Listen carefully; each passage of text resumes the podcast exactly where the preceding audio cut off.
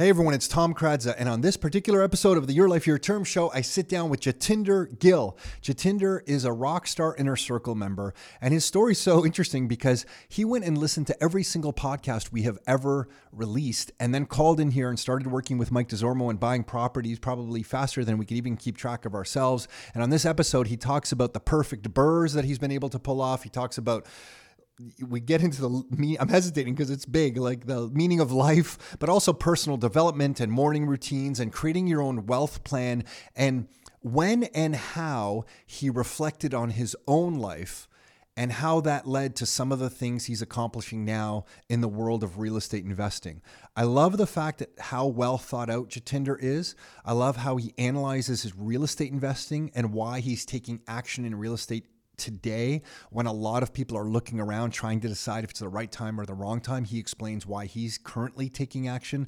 So, really appreciate the opportunity to sit down with Jatinder. He actually came in a few weeks ago. We recorded a podcast I messed up the audio. We had to scrap that one, and this is the re record of that episode. And it's a little bit different, but uh, we, we covered all the topics that I wanted to cover and just really appreciate this. Appreciate him taking the time to sit down and share his story. He did not have to do this. I think you're going to take a lot away from Jatinder's discussion. And if you are listening to this and you want to check out some of the information that Jatinder use to begin his real estate investing journey, you can, of course, go to all the podcasts.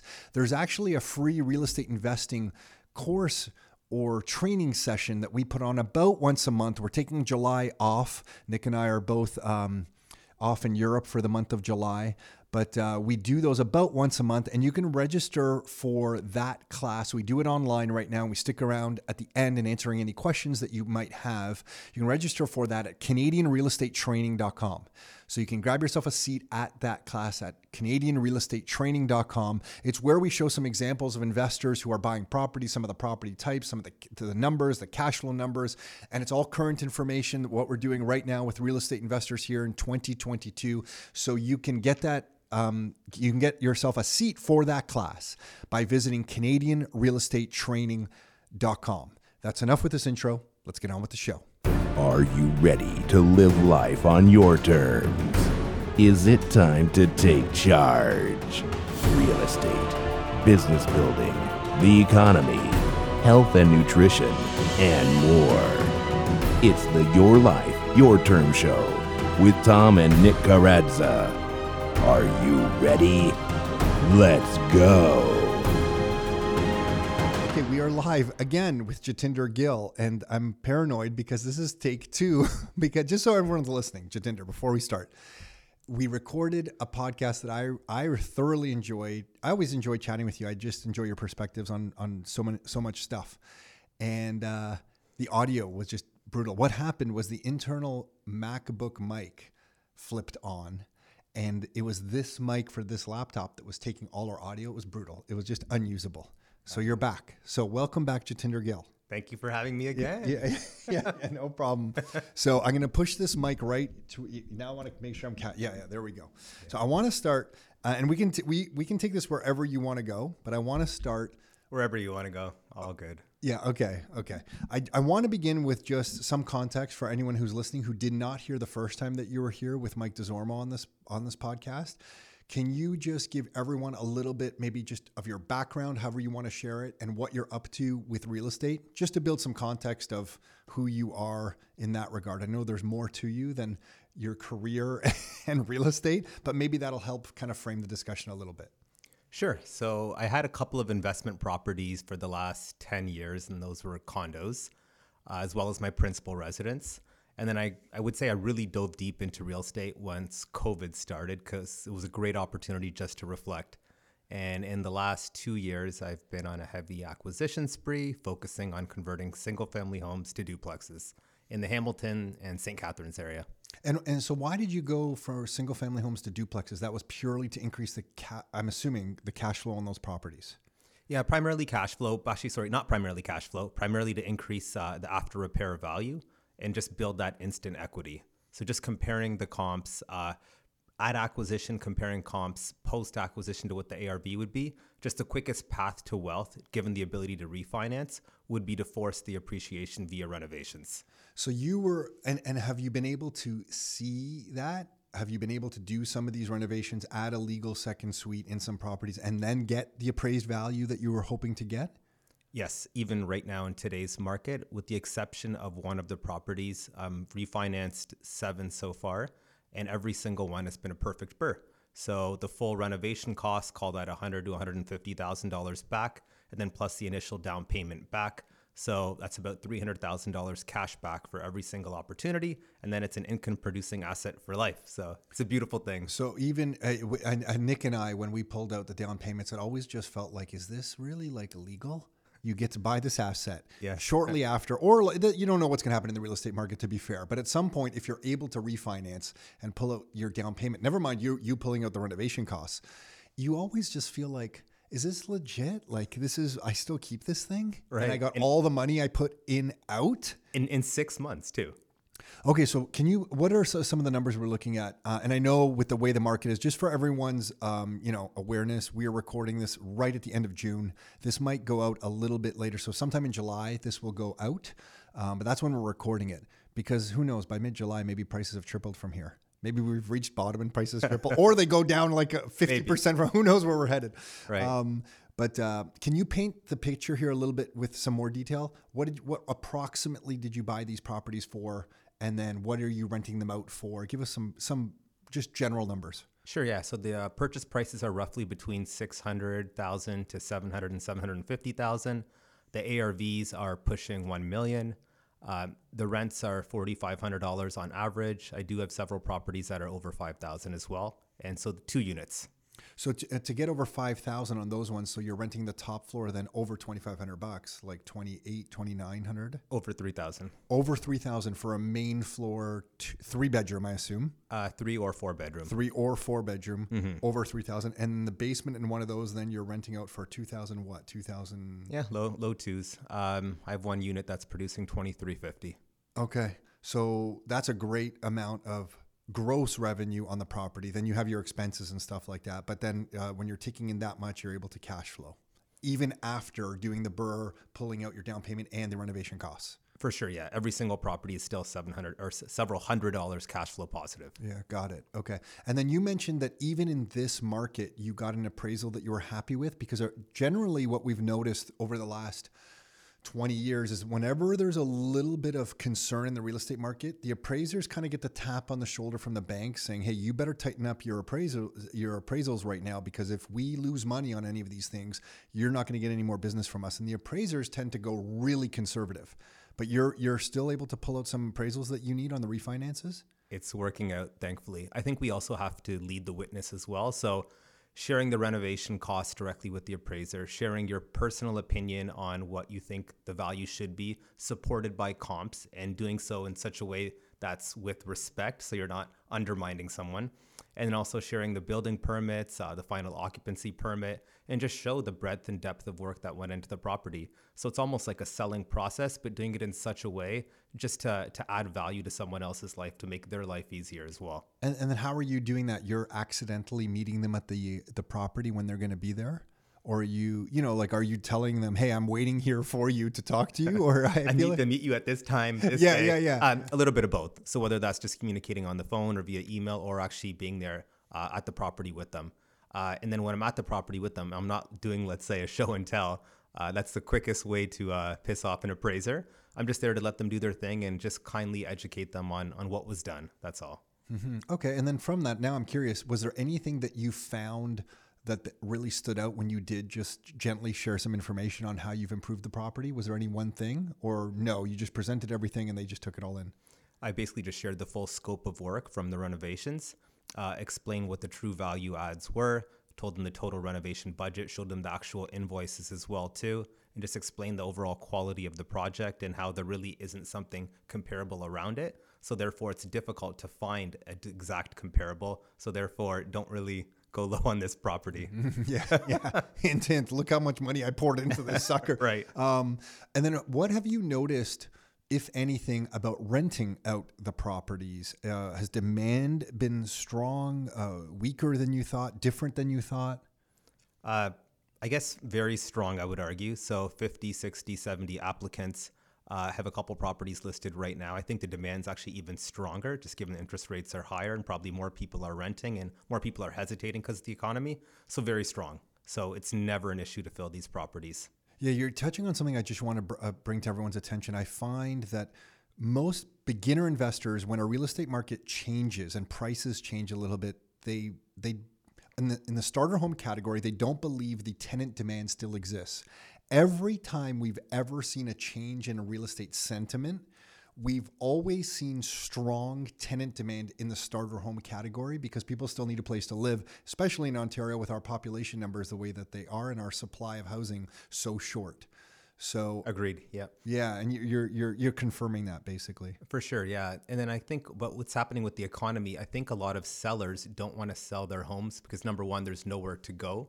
And then number 2 is if they actually do get into a new mortgage product, some people are locked in at like one and a half, two percent right now. So there's no incentive for them to look elsewhere either. So therefore, th- that rental pool is always going to be strong, in my opinion.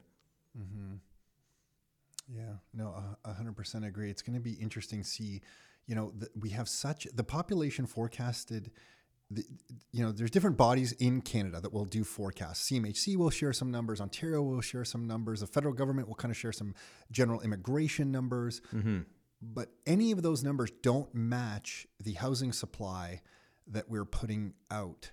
So we're putting out in Ontario about 70,000 housing units on average a year right now. Some years are higher. I'm giving an average number, you know, because last I, am saying that because last year was actually 90, but 70,000 roughly on average over the last five years. Um, but the family formations are in the 100,000 uh, or at the 100,000 level. So we're short between 10 and sometimes 30,000 housing units a year. So at the end of this decade, we're going to be short between 100,000 and 300,000 homes if we don't increase our output of new supply. And right. our our kind of history with tracking these numbers always shows that the population projections are always low. So we err to the side of conservative on our population projectives. We tend to always overshoot them in this country, at least in the last 10 years, right. 15 years or so. So the, the, at the end of this decade, you know, Nick and I were just having this debate.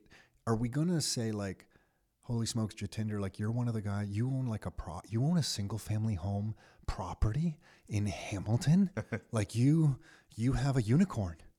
Like, are we really headed there? And, and, you know, we were using the city of Brant- Brantford as the example. Like, well, people walk around because right now you would think of that in Yorkville or like, you, oh my gosh, you own like right. a penthouse in Yorkville in tr- right. downtown Toronto. But are we going to have the same kind of, you know, thought for someone owning a single family home in Hamilton or Brantford or St. Catharines, where traditionally we haven't really thought that way. Mm-hmm. And I, and I he was kind of hesitant to, to to think that we would, but I'm I'm thinking we might be headed there, where someone's like, "You have a single family home in Brantford, Ontario. How did you ever accomplish that? Like, does your family come from massive wealth or something? you know what I mean? Yeah, you know the whole like population, the immigration, uh, lack of new developments. I think that's the fundamental fact that we always have to keep top of mind with our investor hats on. So if we just keep the focus on that and don't get impacted by interest rates, inflation, what's happening overseas or in the US, just keeping that in mind, that's all you really need to move forward.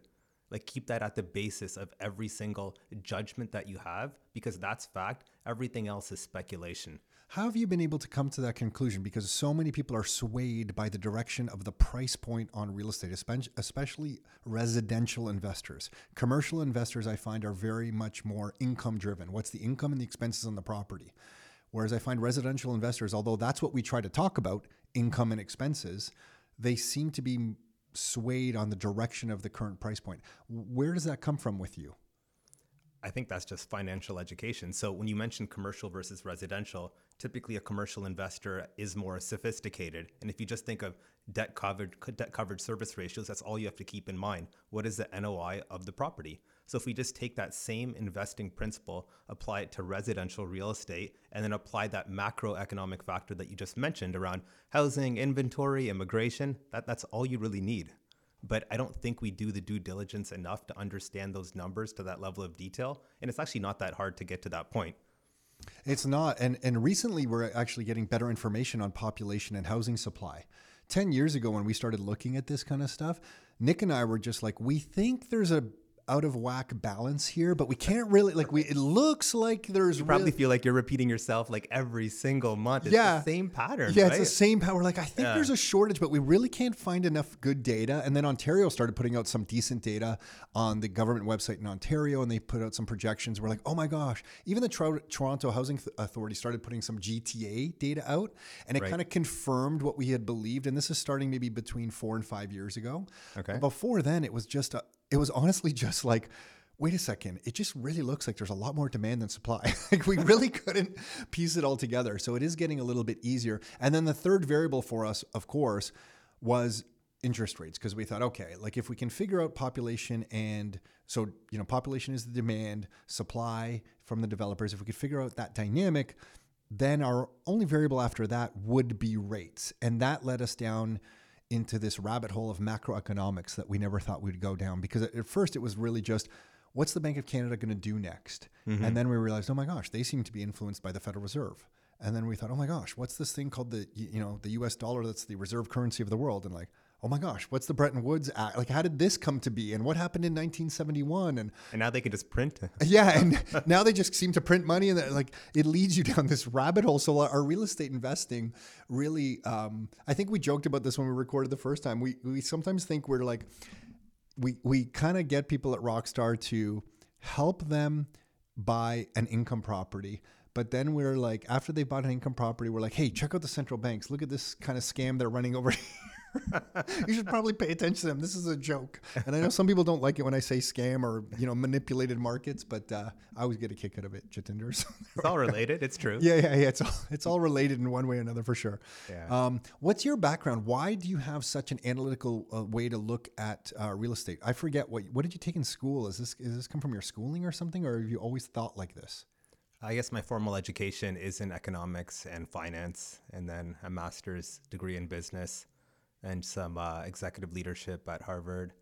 And just, oh, really? I don't know if I knew all this. yeah, then just continuous learning, which I think is more important than formal education. Yeah. Yeah. Yeah, I, I agree. What um okay, so then the continuous education for you seems to be ongoing because I know you have listened to every single episode of the podcast. I don't know if that's still current, but at one point you would listen to I feel like 3 years worth of our podcasts. I did. Then you stumbled into Mike Desormeaux Yeah. and you interview I feel like you interviewed him to see if he was uh, going to be a good I was going to say worthy, but if he was a good fit. Um and did he give you his book at that point or recommend his book or did he have the book then? I, I can't remember. Uh, I met him, actually, I purchased it after. oh, did you? after Okay. Yeah. Okay. He was just finalizing it. Okay, because I think if you read his book, you quickly realize he knows his stuff, just the stories and the investors that he's worked with and that he outlines in that book. Okay. Yeah. Okay, so you go down this rabbit hole, and then why, with your background, economics, finance, you know, some leadership stuff that's just helped you out, that, that kind of stuff I feel like helps you out in every avenue of life. Mm-hmm. Why did you decide residential real estate? Why that choice? Where does that fit in in your life? Yeah. So when COVID started, I stopped traveling and I used to travel frequently for work. So time became very abundant. and then because time came abundant and also because it was COVID, thinking just what is going on with this world, I needed to do some more, let's say, diving deep internally. And this is where I talked about previously around conducting a life audit. So, where do I stand from a financial standpoint, a health standpoint, spiritual standpoint, etc.? And I gave myself a rating so one to 10 of where I truly feel honestly, where I stand, and then where do I want to be. And I guess fortunately, or, or unfortunately, there were a lot of gaps, right? So there's a lot of opportunity, and I just realized I need to do something about this. The world has basically just stopped. And now here's my chance to truly catapult myself moving forward as quickly as possible and to deep dive to let's say into residential real estate that would be under the economic bucket and i wasn't where i wanted to be from let's say a wealth standpoint and then it comes down to research, education, mentorship, and then implementation. So basically, when March or April hit, I just dove deep on almost everything. A lot of it was Rockstar related. And then I just started to take massive action around it, made mistakes, and can keep on learning. And yeah, that's it. Mm-hmm. So that was a conscious decision. Like when you say I took massive action around that, like you're throwing that out very flippantly, like it's something everyone does. No one really that we see takes massive action very often. but that was a conscious thing. I'm going to take. You're using the words massive action. Yes. You decided you were. You were. 100%. Yeah. So when I say I conduct that life audit, it's around creating a plan around that life audit in and of itself. So let's say, for example, you're like, I want to lose 15 pounds because I want to look better. Sure, that's great. I'm sure we all do. But at the end of the day, what is the plan over the next 90 days to get you to lose that weight? That's exactly what I did with real estate. So when I met up with Mike, I shared my real estate plan with him around number of homes, the neighborhoods I don't want to invest into, what I'm seeking to get out of real estate, and then also my expectations of him to determine if there actually was a match. So I was very prescriptive around it because clarity breeds mastery, which breeds results. Why did you choose that you wanted to improve your financial situation with real estate? And I want I want I'm gonna pick your brain in two regards because you could you you could have chose something else. It doesn't have to be real estate. You could have gone into I don't know double down on any any anything else to invest in. So like, what was it about real estate? And then, um, what were you chasing there? Is there a certain goal financially? Like, is there a number that you're after, a lifestyle that you're after? Did you extrapolate forward? For me, it was a lot of extrapolation ahead in my life. And then I wanted to reverse engineer how to get there because I didn't like where I was headed in the next 20 years on that current path. Mm-hmm. I thought, holy shit, if, if I want to be like, you know, 50, where I'm, I'm at 49 today, I better do some stuff now to be able to live the life I want at that time. So exactly. it's two questions: Why residential real estate specifically? What was it? What were the you know the the characteristics of that type of investment that you liked? And then you know why this decision? Mm-hmm, mm-hmm. So residential real estate versus any other asset class, it does produce the highest returns. Uh, I wouldn't say that's my personal opinion. I would state that's actually facts. So I think the beauty of actually forcing the equity of the home, I think a lot of people don't really understand that concept. Mm-hmm. So obviously you have to dive deep, you have to get into contractors and renovations, but what you purchase a property for versus what it's really worth for today in terms of a turnkey versus something that's a little bit beat up that's where wealth is actually created. So why why as an individual or as an investor why would i pay for something that's turnkey? Because i'm putting wealth in someone else's pocket because that value reflects the value of the property. But if i'm paying a price that's lower because it's more beat up it's a grandma special for example i know for a fact i can renovate it for a lower cost than turnkey. And that's where that spread comes into play. So that spread is where wealth is created. And then via a refinance, which is tax free, it's, it's a beautiful thing, right? And combined with the macroeconomic factors we talked about within Southern Ontario, the returns are compounded. So you have mortgage paydown, you have a little bit of cash flow. That's roughly 10 to 13%. That's 10 to 13% that's tax free if you hold it within a corp. You combine that by adding a second unit. You combine that by forcing the equity. Like I can make $150,000 in three months on any property. What job today can you earn $150,000 tax free, which is actually $300,000 pre tax within three months? Then I can keep on repeating it. And if the property goes up, hopefully 3% on average every single year, you're pushing 20 to 25% returns no other asset class that's real, that's stable, that you can touch, that you can have write offs against can replicate real estate. So I think it comes back to those analytical principles on a macroeconomic level, and no other asset class compares to residential real estate or commercial real estate for that matter. And you are using 3% as your appreciation rate in some of your calculations looking forward? Yeah, yeah. just being that very, very conservative. conservative for sure. It's tough to pick an appreciation rate because averages are kind of deceiving when you look historically. It's tough to pick a rate that you can really have some confidence in. I feel like 3%, you're, you're kind of like at a who knows what is in our future, but three percent. Hopefully, a little bit higher. Yeah. Well, it's really interesting, right? So you look at the economic data around um, what's predicted within the Canadian market, or let's mm-hmm. say the Southern Ontario mm-hmm. market. Even though the market's dipped, we're still predicting a net appreciation, given that this is a pending recession. So that that's the data that people actually aren't even looking at. It's still predicted to go up. It's cra- it's crazy. and then, uh, so are you still active right now, or where do you still think the opportunities that you've been able to accomplish in real estate in the past little while are still available to people today in 2022? Right in the middle of all this, like kind of, I would say right now everyone's like unknown with the economy. Are we going to have inflation rip, or or is everything about to collapse and we're going into a hard recession? We're really at an inflection point. I feel like right now. Mm-hmm. Do you do you feel like the opportunity still exists for you? Yes, 110 percent. So I would say from an overall investing principle, if we look at all the previous cycles and we understand how money works, where money is made, Tom, is actually happening right now before our eyes. all the people that understand the certain investing principles, they're rolling up their sleeves. They're ready to deploy a lot of capital right now, and they're going to keep on continuing to do so. So, case in point, I was talking to Mike Desormeaux, my coach, two weeks ago. There's perfect BRRRR opportunities right now. And once again, the perfect BRRRR is all your capital back, the renovations back, your 20% back because the values have dropped roughly $150,000 on average, but there's still those special properties out there that you can make all of your money. But what's going to happen is people are going to let their fears and inflation and interest rates take over their mindset. They're not looking at the analytical part of how investment should actually be made. So if you can get an infinite return on investment in three months, why wouldn't you do it? And it comes back to financial education. So what? Yeah. So great answer. And then I guess the if I was to play devil's advocate, the only thing that comes to mind would be a temporary problem for you, and the temporary problem would be, in my eyes, that there is so much credit contagion that the banks just stop lending. So Jatinder would come back to the bank and say, "I'm ready to refinance. I've you know outlaid all this money to contractors."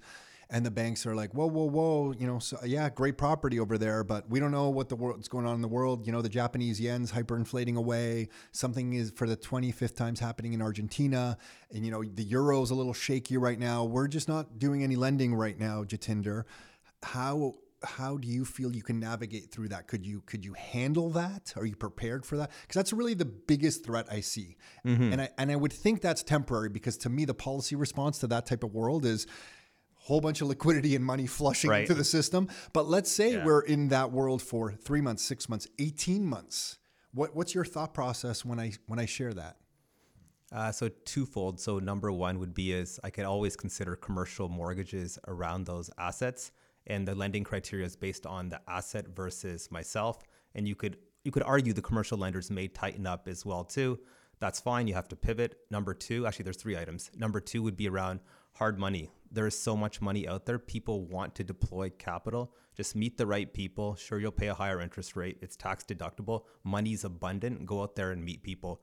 Three, uh, in the US, I think it's a fundamentally different lending system. Money can be had very easily. So, considering certain US markets would be yeah, very a very attractive proposition, given that they'll actually give you money just on the asset itself and not on you as an individual. So you might continue doing stuff but in the U.S. if you had to. Potentially, for yeah, sure. Yeah. I think there's more opportunity there than here. Bigger market. Bigger market. Yeah. Yeah. Okay. Um, what about your? Uh, so how how do you get to the point when you're doing some of these things in life where you feel like you've? It sounds like I don't know. I don't want to say you hit a rut before COVID, but you definitely had a moment of reflection there. How do you kick yourself out of a time where you feel like you're in a bit of a rut in your life? What have you done in the past? I feel like you operate so efficiently with stuff. I'm trying to figure you out, and I, I it's difficult. I've mentioned this to you a bunch of times. Mm-hmm. Like, what keeps Jatinder going? Because he's just firing on all cylinders here. Yeah. What What do you do when you think, oh, I'm in a bit of a rut? Do, do you do you purposely pause, or do you need something like a COVID to like kind of shake you up a little bit? I think COVID shook me up fundamentally to actually take even more action than I was already previously taking in other aspects of my life.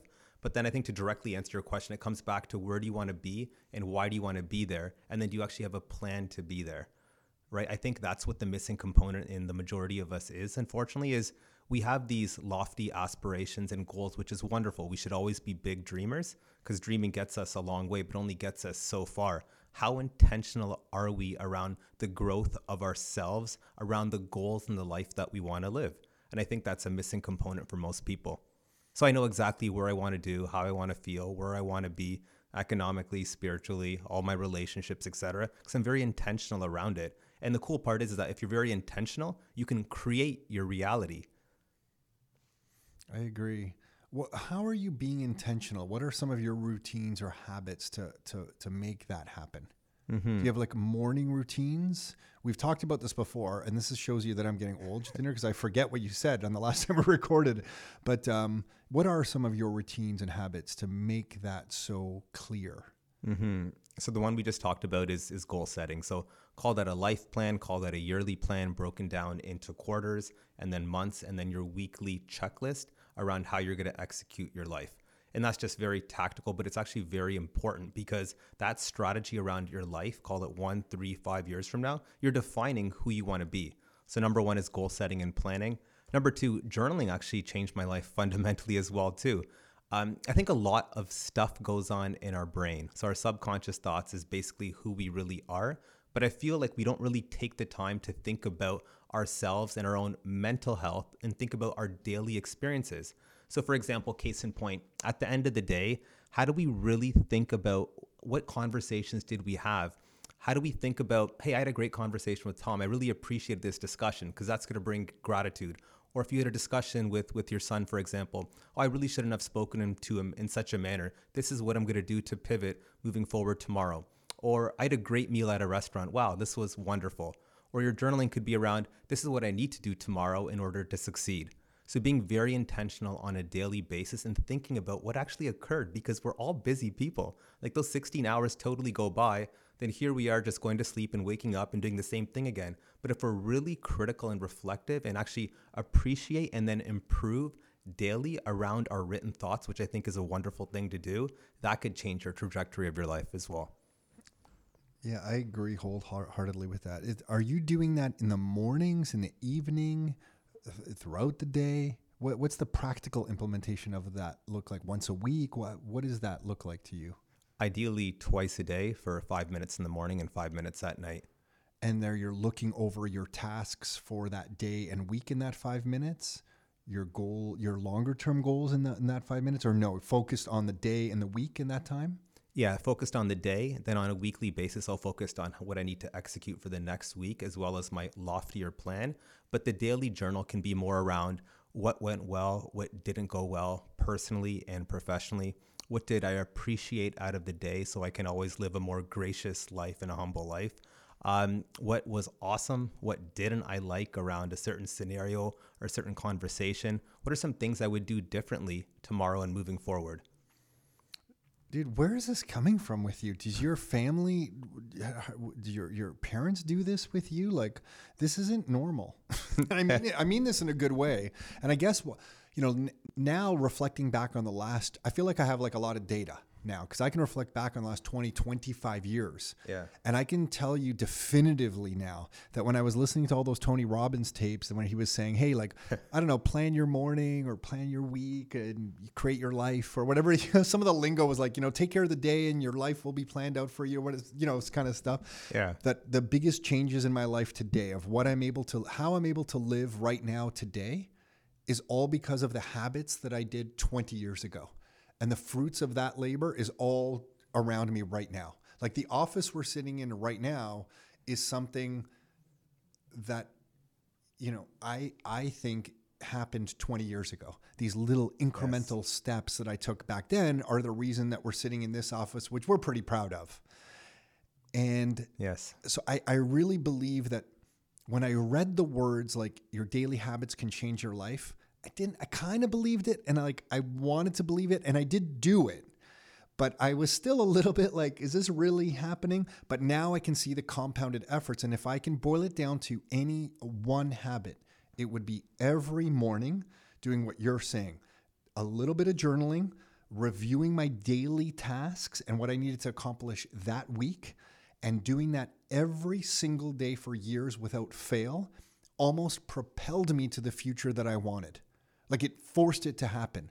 And it didn't take much because whenever I don't do that, I'm just in this reactive mode where text messages show up on your phone, the email box is hitting, somebody's, you know, at the front door. It's life. It's just it's life. Yeah. Whereas when you're intentionally shutting all that stuff down and focusing on the priority items and i find like a little five minute ten minute window at the beginning of the day really allows you to z- zone in on that it can change your whole life mm-hmm.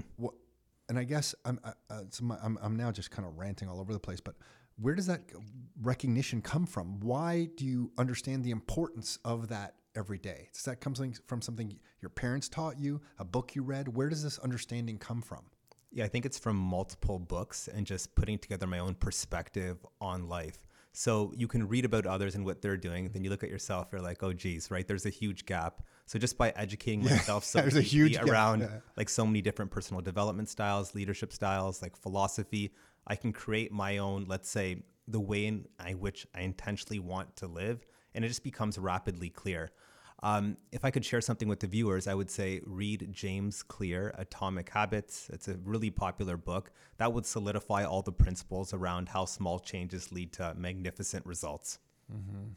Yeah, the, I have that one on my reading list. I feel like that's a new. It's a new. Yeah, last few years. that- two three years. okay, but that's a good summary of a lot of these things. Absolutely. Yeah, okay. Absolutely. Yeah. Yeah.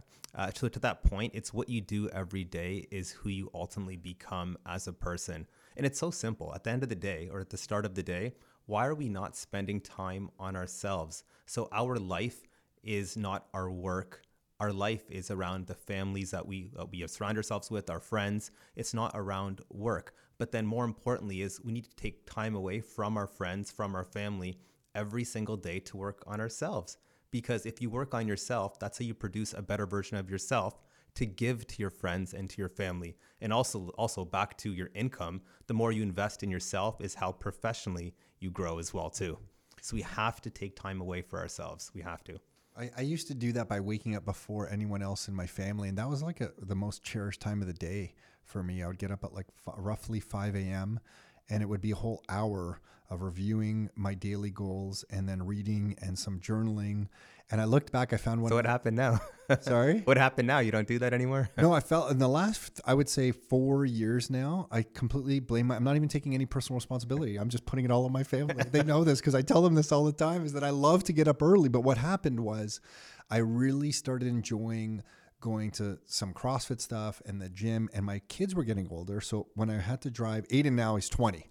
Um, but you know, when he was like 15, 16, 17, I was still going to some of his soccer stuff and that would end at like 10 o'clock at night and we live in oakville but maybe the practice was up in brampton somewhere by the time we got home and kind of settled in i wasn't in bed until just after 11 at some you know 11.30 sometimes and to get up at 5 a.m and now i'm 45 years old i found to do some of the activities i wanted during the day i just wasn't getting enough sleep anymore and i could do it for a day or two but if i did it every day i was a disaster so I intentionally gave up my early mornings. And um, I always said, I'm doing this because I want to spend time with the family. Because my kids, because Sienna would have been, you know, now she's in her teenage years, my house was very active between 9 and 11 p.m.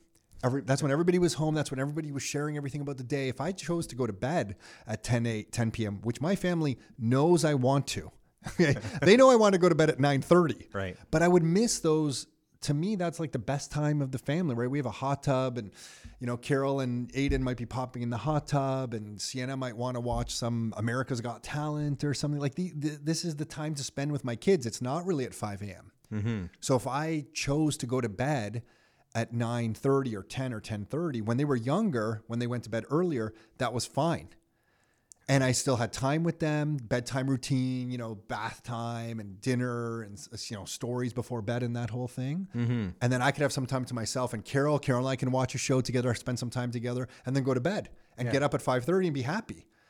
But my life changed with the older kids, so I completely blame them. But I don't. I don't. I love the whole time. I love the whole time. But now I feel like I'm transitioning back because Aiden's twenty, Sienna's sixteen. She's going to be driving. She's starting to drive, but she can't drive by herself yet.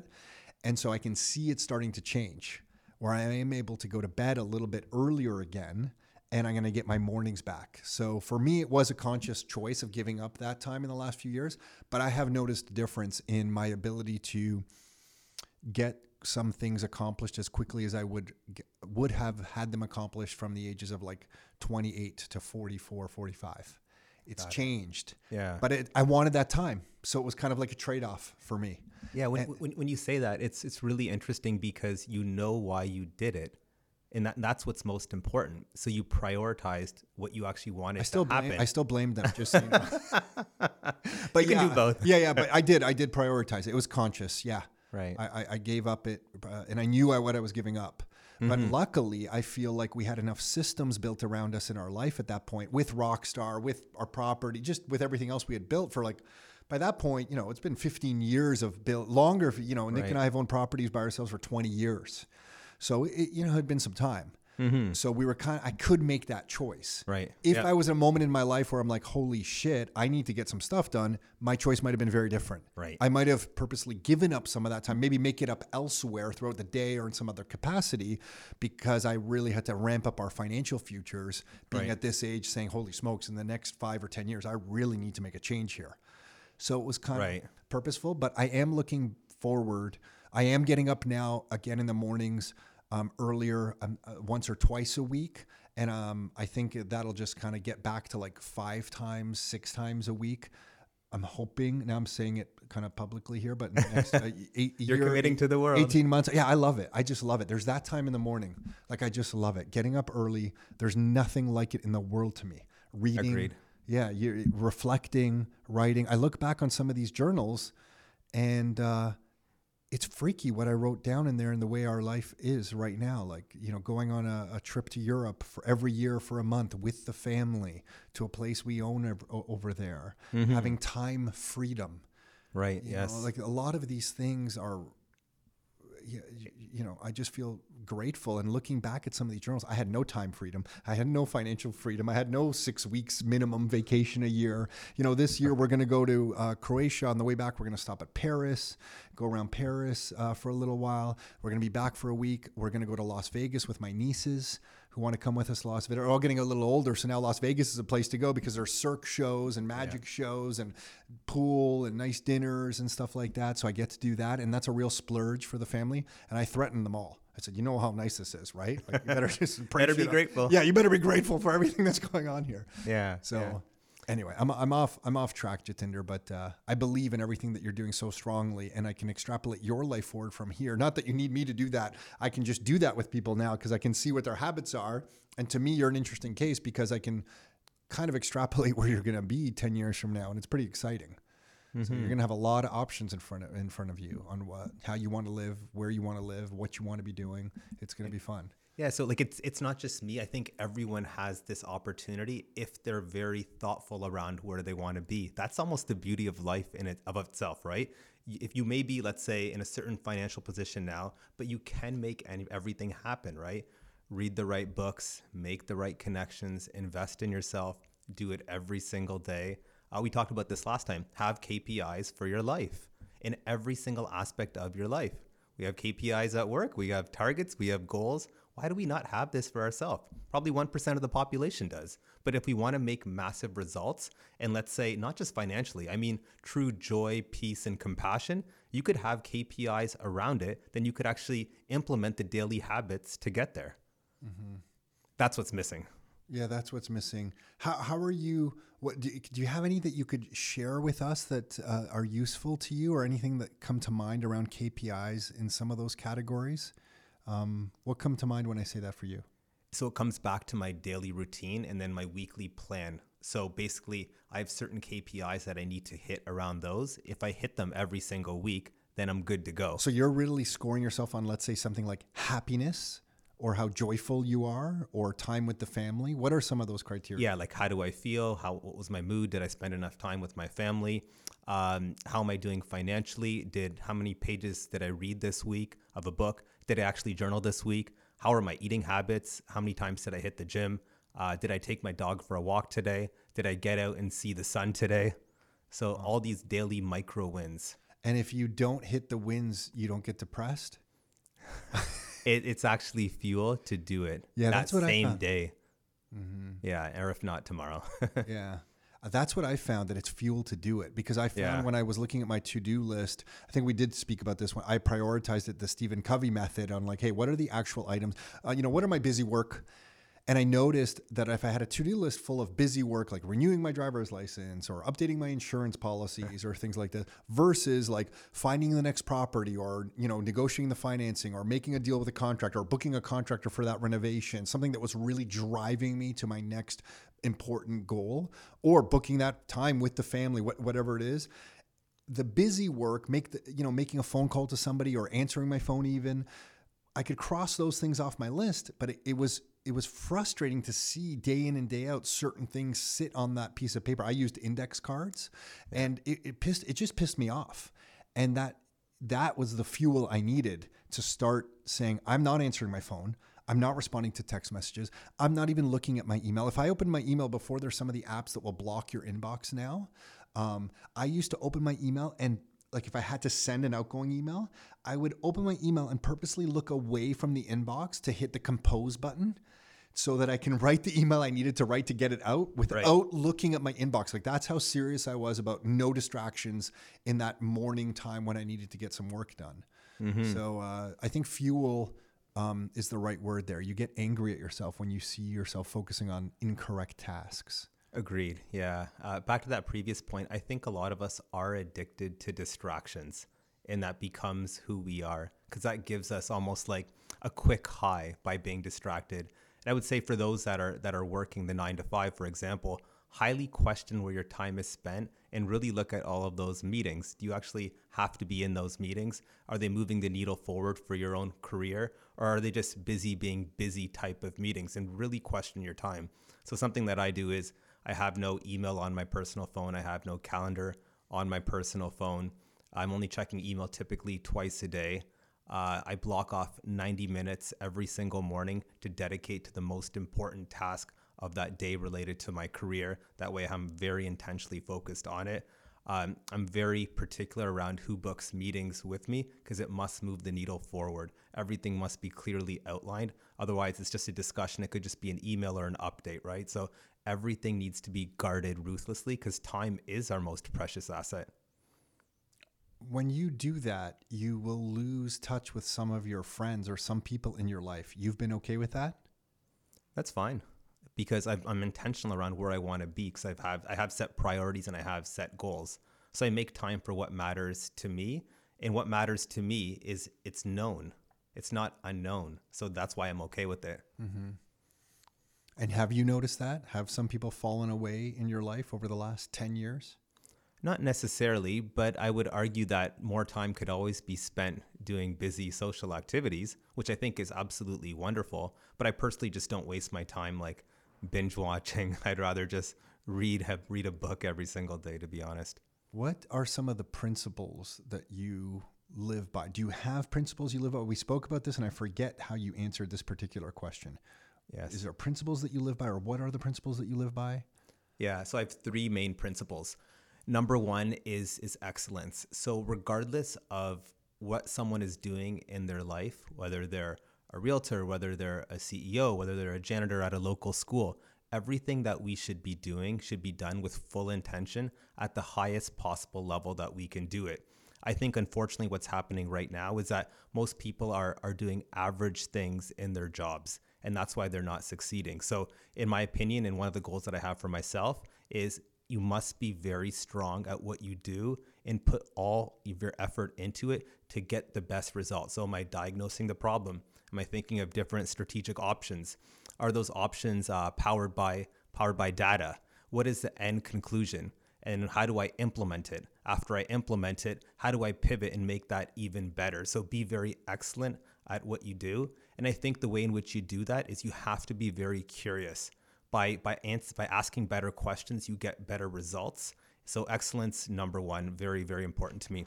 Number 2 is kindness and compassion. So we live in a world today where, you know, there's a lot of hate, there's a lot of anger, say, yeah, anger, screaming, jealousy, envy. Like people are very short with each other. But remember, we're we're all on this earth together, and we're all human, so we're actually all connected.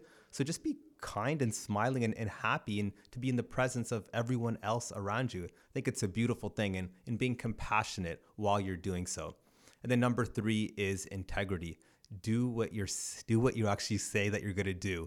And I think the important point here is that what you actually do has to be in congruence with who you are as a person because if they're not if what you're actually doing in your life is different than what's in your head i think a lot of misalignment happens and that could lead to lots of let's say psychological related problems around depression anxiety uh, performance issues and just overall stress in your life. So get congruency between your actions and who you are as a person and if they're not in congruency then develop a plan to actually make them happen because when you're in unity then you can operate at a higher level.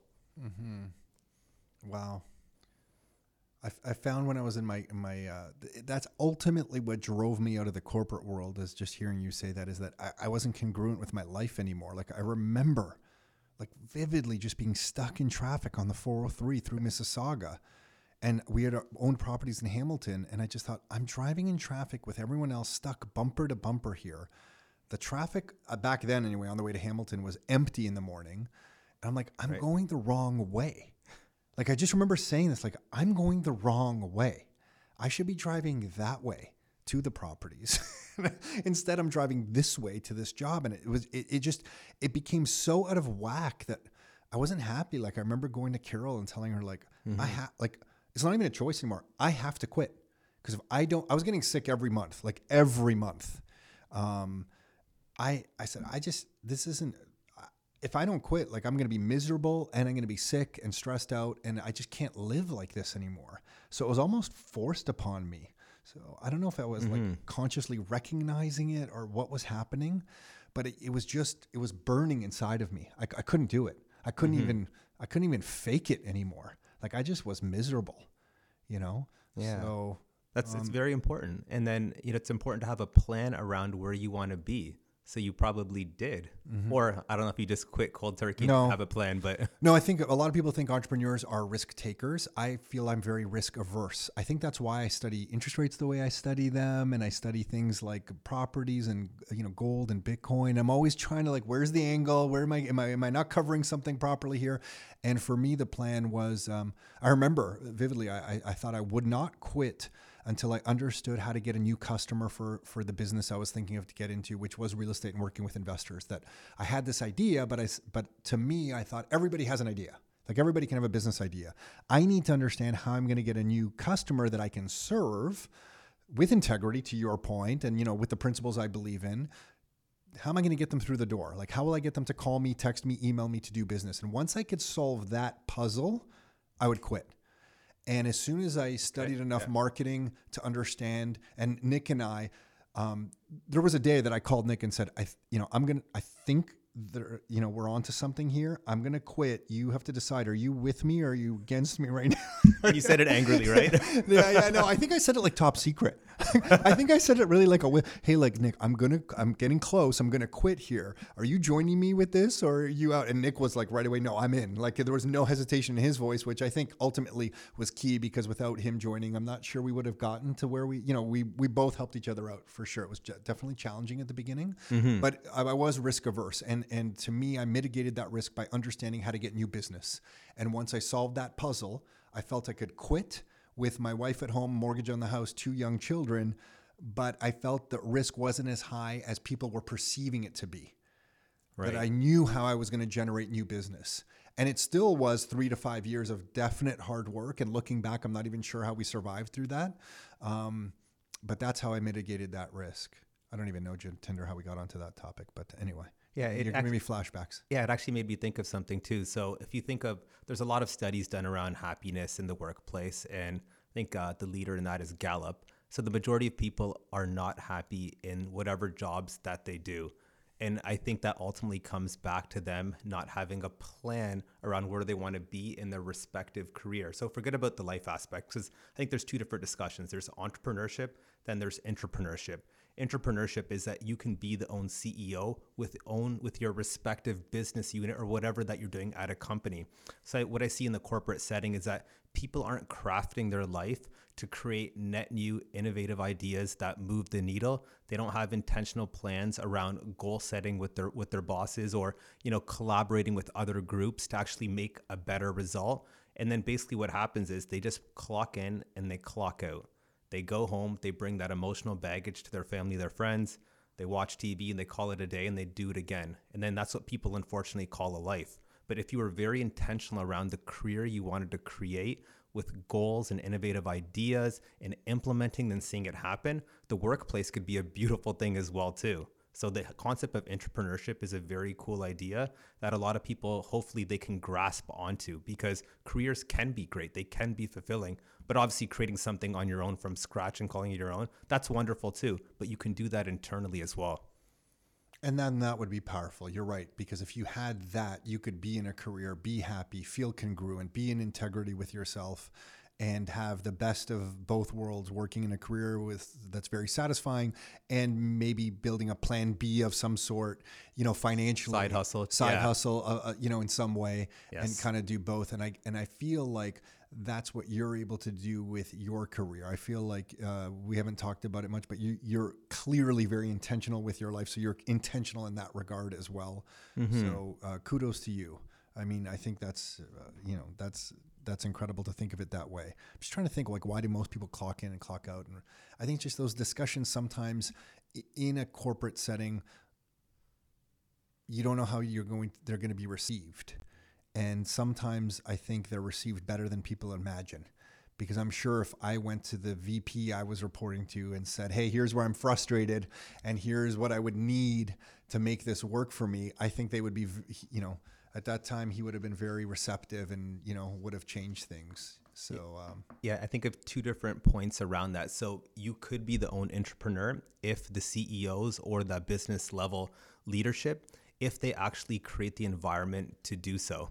If because culture breeds the next generation of leadership. So for example, if, if you and Nick had had certain principles and the staff felt a certain way, that's going to lead to a certain level of results, call it good or bad, but that's your opportunity. That's any VP's opportunity.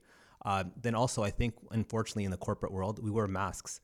But like I said before, we're all humans. So why can we not just have honest, transparent discussions instead of keeping it political, uh, do the right thing for the customer? Let's just be human and create beautiful, magical results. But I find, unfortunately, people wear masks at work, and that's not who they really are. And then they're not in congruency, and then they have pain.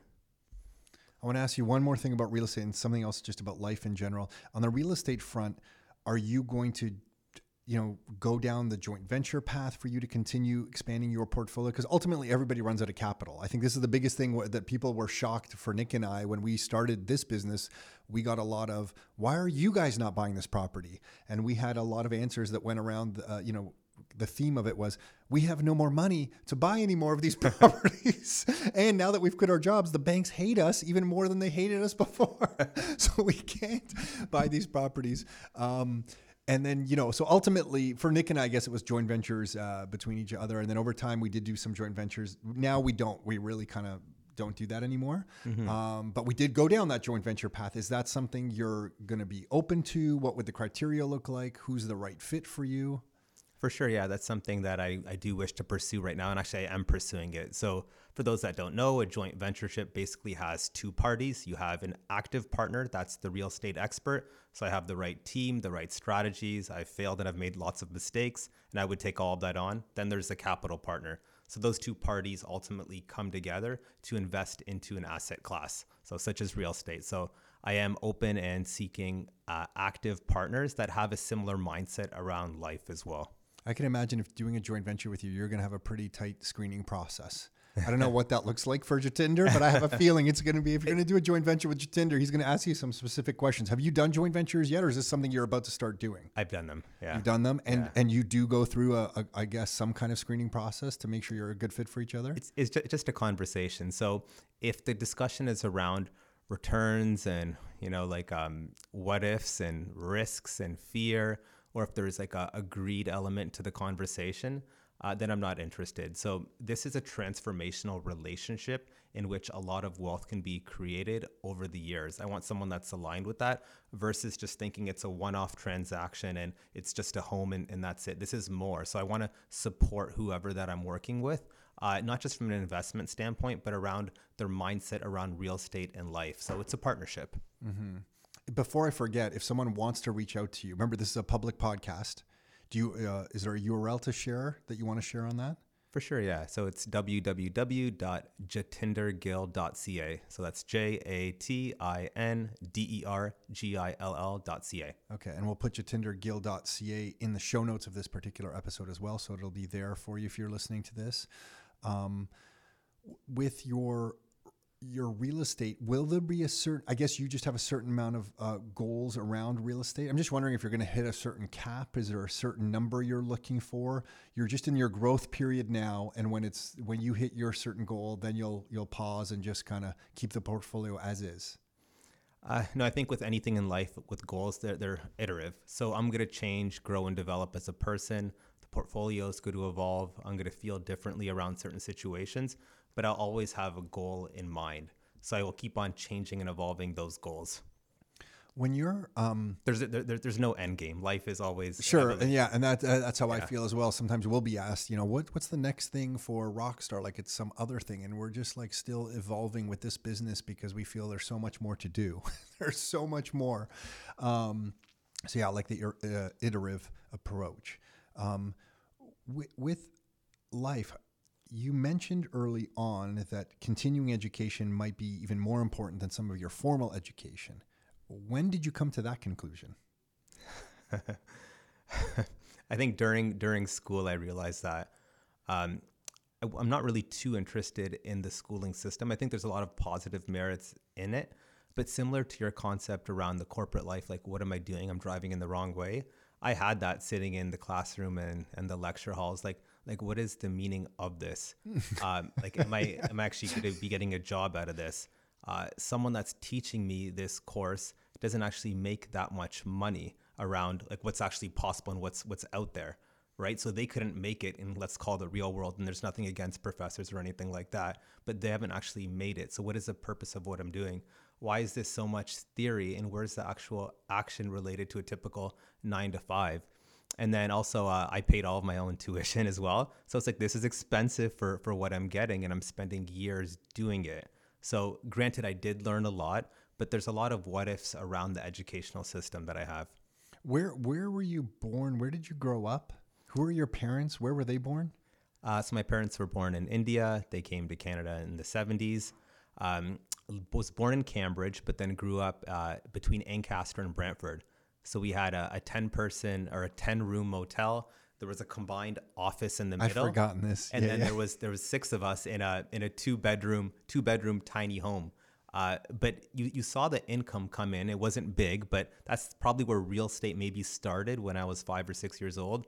So when I was 10 years old, I would help serve customers, uh, like give them rooms. I would do the maintenance. I would cut the grass. I did a little bit of accounting with my mom.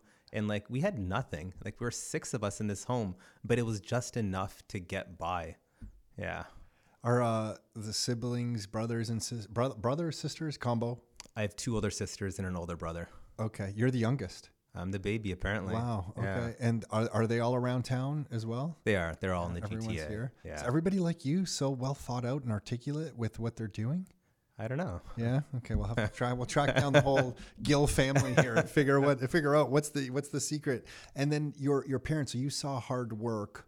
You paid for your own schooling. Okay, and that, that that makes sense to me. You paid for your own schooling. That's when you really recognize, like, geez, is this really worth it? What I'm getting is the return I'm really getting here. It's funny. My son was just here. We were just talking uh, about a book. I gave him a book on sales that was really impactful to me, um, and uh, he read it and you could see him going through the process like he's taking a business degree right now but this is some basic i wouldn't say basic sales information i'll take that back. This is some advanced sales information that you would think would be taught in a business program because very practical. It's the you know actual process of engaging with somebody and finding out their motivations and their needs and how you serve them best out of, of a place of principle and making upfront mutually agreeable contracts with people. Just kind of you know, standard kind of stuff, but uh, it's not covered in the universities at all. You kind of have to discover this stuff yourself on some books that you pick up from Amazon or the bookstore, you know? It's crazy, isn't it? It's just mind blowing. I, I remember when I first started figuring out marketing, I'm like, why don't they teach us in the marketing programs? Like, you don't learn this kind of stuff. You just learn about branding, and you know, it's it's it's not really uh, right. uh, Yeah. applicable at it for for a small business. So I've uh, I have my MBA from the Ivey School of Business, which apparently is the top business school in Canada. And you're not learning a whole lot. You, you learn a lot from, let's say, great peers, great network. Uh, The network would be an important. Amazing, like consulting case method that gets you to think differently. But the principles, they're not transformative and practical into real life. Like it's what you do outside of the educational system daily by failing and then by continuously learning. That's how you evolve. And then yeah, spending hundred thousand dollars uh, isn't fun either. So yeah, agreed. Okay, Jatinder, what's uh, what do, what do you figure? What is the meaning of life? What what do you think the meaning of life is? What what in your, your from your vantage point? what is the meaning of life? Oh, what are what, geez. what are we here for? What is this all about? All this stuff that is going on. I'm just throwing that out a little bit of as a joke, but I'm I'm curious Yeah. to see how you answer that. I would say two things. Uh, I would say number one is is to give to others around you, whether that's your presence or whether that's financially, is to give just to see other people evolve. Because I personally find that to be very fulfilling. Because we're all on this path, and if life has, let's say, a thousand steps, there's people behind us, there's people ahead of us. How do we all bring each other up so we could all be elevated? So I think just giving in that concept of generosity and compassion and kindness is, is critical. But then it's also to grow. So to give and to grow. And I mean grow in every single aspect of your life. So if you only have one life to live, why would we not be trying to evolve in every single area every single day? Otherwise, that's a recipe for mediocrity. And growth actually gives gives fulfillment. It's scientifically proven. And I don't mean growth financially. That's only one one concept. There's many other aspects in which you can grow, but that's what gives you fulfillment by seeing those results, seeing that progression. That's fuel, and that's what I use. So to give and to grow. That's life, Tom. I don't know. Wow, no, that's a beautiful answer, I would have not been able to answer something like that. That's a beautiful answer. Thank you for sharing that. You're making me realize that the, to the give is very satisfying, and you can give in so many different ways. Um, and it, there is something just satisfying about that, and and it is um, completely fulfilling. And and then to grow. For I think I really finally r- appreciated growing when it wasn't just financially, when I could grow with my relationships, when I could grow with Yes. my understanding of things like nutrition and my health Yeah. and my fitness and I could grow in all these areas. You know, part of the reason I like challenging myself at this CrossFit gym, Radix, that we go to, is I like seeing if I'm going to quit. Like, am I going to quit? Because I don't like anything, by the way. Like, anytime they do programming, I always, I'm the number one complainer. I'm known as the number one complainer there, okay? Any any gym, uh, any programming that goes up for the day, I'm, I'm always telling everyone it's garbage and it's horrible and this sucks. Why are we doing this? Why are we doing this? And why am I? I'm paying you to come here. you know? But then I like doing it because I'm curious. Like, will I give up? Will I stop? How well will I perform? Can I perform better than last week? And if I didn't, why? And even if I didn't, learning why I didn't might be the most valuable lesson of that day Yeah. right? And Yeah. so I, I, I, it's in all areas. But I do feel that until you straighten out your finances, you don't have the peace of mind or the time to really appreciate these other areas because we all need to pay the rent and buy food and take care of our family. So I, I do feel there is maybe early in life some need to focus on getting that area of life sorted so that you can focus in these other very meaningful, more impactful areas of life. But because, to your point, you're, if you're Right. always reactive and you don't solve the finance area, it's hard to really appreciate nutrition or fitness or really get it to an optimal level of living because you're you do have this worry about paying the bills next month. You know, so it's kind of tough Totally. to tell people to live a balanced life if they haven't solved this one area. And I, I- initially, I do feel that area does need a little bit of attention just to kind of spring that into momentum. So if you can build some some cash flow and some multiple streams of income and some asset base and uh, develop a career that is very satisfying, it is it is important and i'm only hesitating because the other areas of life i would i could argue are more important but they, they kind of hinge on getting this one right does that make sense It, it does. So let's talk about money buying happiness. And I guess that could be a sensitive or taboo topic. Money does buy happiness, in my opinion, strongly. Uh, there, it's scientifically proven at around like $75,000. They did a study um, in the US out of Harvard that $75,000, no one is generally happier. But there's lots of you. others. i took some harvard courses dropping the harvard name i get it i see what you're saying. no, I, I read that in an article. I'm joking. Yeah, I'm from joking. the Harvard Business. Review. So that, so then uh, there was this topic around uh, money buying happiness, and then it was all around the use cases such as the experiences, because experiences is life, and if you have more wealth, you can change the experiences for you and your family, and that's where happiness actually is. Money can remove problems, and it can actually buy you time via delegation. So yes. Yeah, you're 100% right. Because when I reflect on some of the best memories um, over the last 10, 20 years of my life, a lot of them are time with family in different experiences. Yeah, And, yeah. and, and sometimes that, that is just part. at home. Like could be just, Yes. it doesn't have to be anything extravagant, but as your situation, financial situation changes, you can have some pretty fun experiences that you never thought you could have before. And they're Yeah. very, they're very meaningful to me anyway. They're very meaningful that time together. Like in Croatia, drinking wine, Yeah, yeah, overlooking yeah. the Yeah, I gotta stop telling people how much I enjoy, I enjoy drinking wine. Listen, you when I drink wine, there. I do. Yeah, yeah, I do drink wine when I'm there, but it's not like I'm drinking wine all day. It's just during these meals. Only I- for breakfast, right? Yeah, yeah, yeah. It's these long kind of. I don't even know if they're dinner or lunches. They're kind of middle of the day. And yeah, Jatinder, it would be great to host you over there. And uh, this summer, a bunch of Rockstar uh, members that have been members for a long time happened to be doing a trip in Croatia, and we're going to be meeting up. And I'm Oh, nice. really, yeah, we there is a chance we're going to bring them to our favorite patio over there. So I hope that works out. And yeah, totally looking forward to it. If we could ever do that with you and your family one day, those are the dreams that are coming true for me. So. Uh, yeah. yeah, I appreciate this, Jatinder. Anything else you wanted to share before we wrap up? Sure, yeah. So if I could add some value to the audience, uh, I want to talk about four Ks. So number one is keep on learning. So that continuous learning process, especially if we're in a pending possible recession, now is the time to double down and invest in yourself and learn personally and professionally. This will magnify your income. It's going to magnify your wealth. And back to the educational system, why is it that we stop in grade 12 or college or university? Why do we stop there? Why do we not have dedicated time in our calendars, preferably in the morning, to learn? That's how we're going to make more money. That's how we're going to make better decisions. That's how we're going to figure out how to be more healthy because we're reading about nutrition. Uh, and that aspect around learning, the way in which that the marketplace rewards you monetarily is by the value that you add to the end customer base. So if you can learn more professionally to add more value to other people, that's how you increase your income and create your wealth. So so think of the Rockstar platform. Look at what you guys do. You guys are game changers. Sure, you guys help facilitate real estate transactions, but it's around the education, right? So the events, the podcasts, uh, the newsletters, that's totally educational in its value. But guess what? My point was around learning. You and you and Nick are continuously learning and you're sharing that back to your community and that's how you're monetarily rewarded. So you're continuously learning around assets, different asset classes, uh, what's happening within the economy or the crazy Fed, right? But you're learning, but you're adding value to us and that's why you're rewarded. So we need to always be learning. So number two is just just kill out the fears that you have in your life, and obviously easier said than done.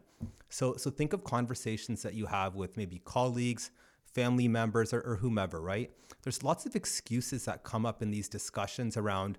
Uh, I don't have the time for this today, or I'm just getting out of a bad relationship. I, I can't really do this right now. Or you know, I have two two young boys. I just don't have time. Like I just can't can't really figure this out. Like I can't wake up early and go for that walk. I I can't I can't go to sleep later because I'm to feel too groggy tomorrow.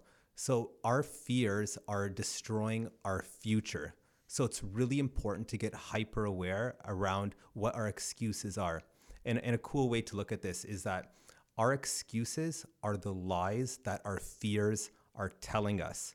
So we need to be super aware of what we're thinking and why we're not doing certain things. And when we're complaining and when we're not taking action, like buying real estate, figure out what those fears are.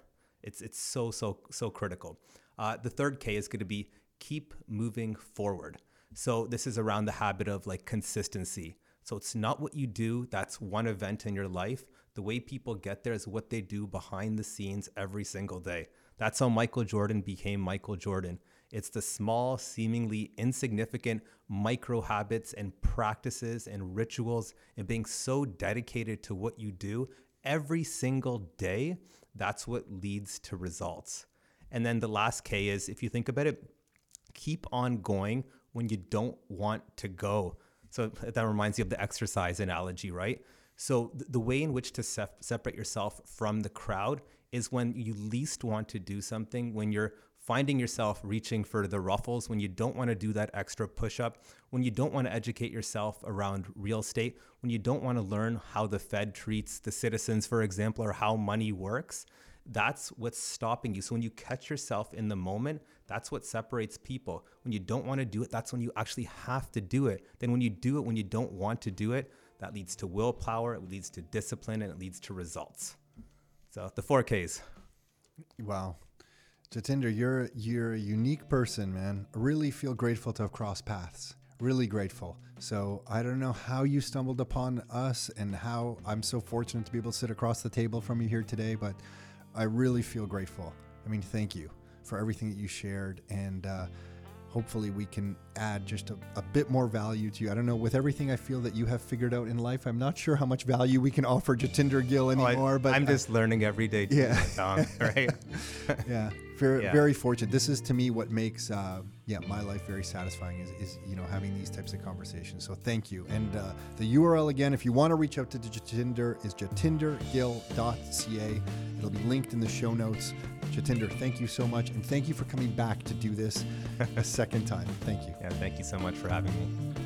Hey everyone, hopefully you enjoyed that chat with Jatinder Gill as much as I did. If you are listening to this and you want to get some of the latest real estate investing information on what investors like Jatinder are doing with Rockstar here in the Greater Toronto and, and, Golden Horseshoe area, you can come to our next real estate investing class by grabbing a seat at CanadianRealEstateTraining.com. So if you go to CanadianRealEstateTraining.com, you can register for the next time we're hosting one of our introductory training classes right there. That's it for this particular episode. Until next time, your life, your terms.